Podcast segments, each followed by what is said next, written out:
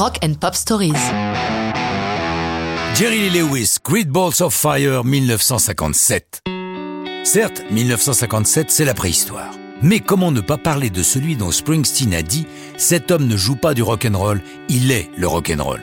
C'est vrai que Jerry Lewis, le killer, son surnom, représente à lui tout seul toute l'énergie du rock. Il joue vite, fort, parfois frappe avec les pieds le clavier de son piano, auquel il peut lui arriver de mettre le feu.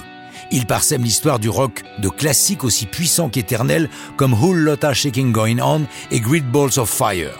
Ces grosses balles en feu, dont on peut imaginer assez facilement ce qu'elles sont, c'est l'œuvre d'un duo de songwriters surdoués, Otis Blackwell et Jack Hammer, ce dernier ayant un temps appartenu au groupe vocal des Platters. Le texte est on ne peut plus explicite. Let me love you like a lover should et autres I'm really nervous but it sure is fun. On sent bien tout le besoin d'apaiser ces Great Balls of Fire. Même pour Jerry Lee Lewis, ça y va un peu fort. Ayant grandi dans un environnement très religieux, il est un peu effrayé d'enregistrer un truc aussi salace. Il est l'un des poulains de Sam Phillips, celui qui vient d'enregistrer les premiers Presley. Phillips est certain que la chanson est pour lui. Il passe des heures à convaincre Jerry Lee de passer derrière le micro, sous le regard des musiciens, Sidney Stokes à la basse et Larry Lynn à la batterie. Jimmy Van Eaton, le batteur maison du petit studio Sun, se souvient. Sam était là, argumentant et sérieux comme seul lui peut l'être, tandis que Jerry était aussi bouillant que possible. Finalement, la chanson est mise en boîte, avec bien sûr Jerry au piano et derrière le micro.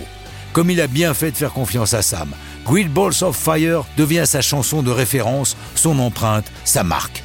De plus, elle est incluse dans la bande originale du film Jamboree, une bluette sur fond de rock'n'roll, puisqu'en dehors de Jerry, on entend aussi Carl Perkins, Dick Clark ou Fats Domino.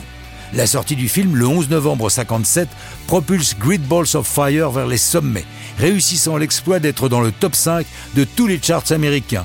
Le single se vend à 1 million d'exemplaires en 10 jours et franchira la barre des 5 millions. Par contre, au moment où il sort en Grande-Bretagne, on apprend que Jerry Lee vient d'épouser sa cousine de 13 ans, ce qui va nuire lourdement à la suite de sa carrière.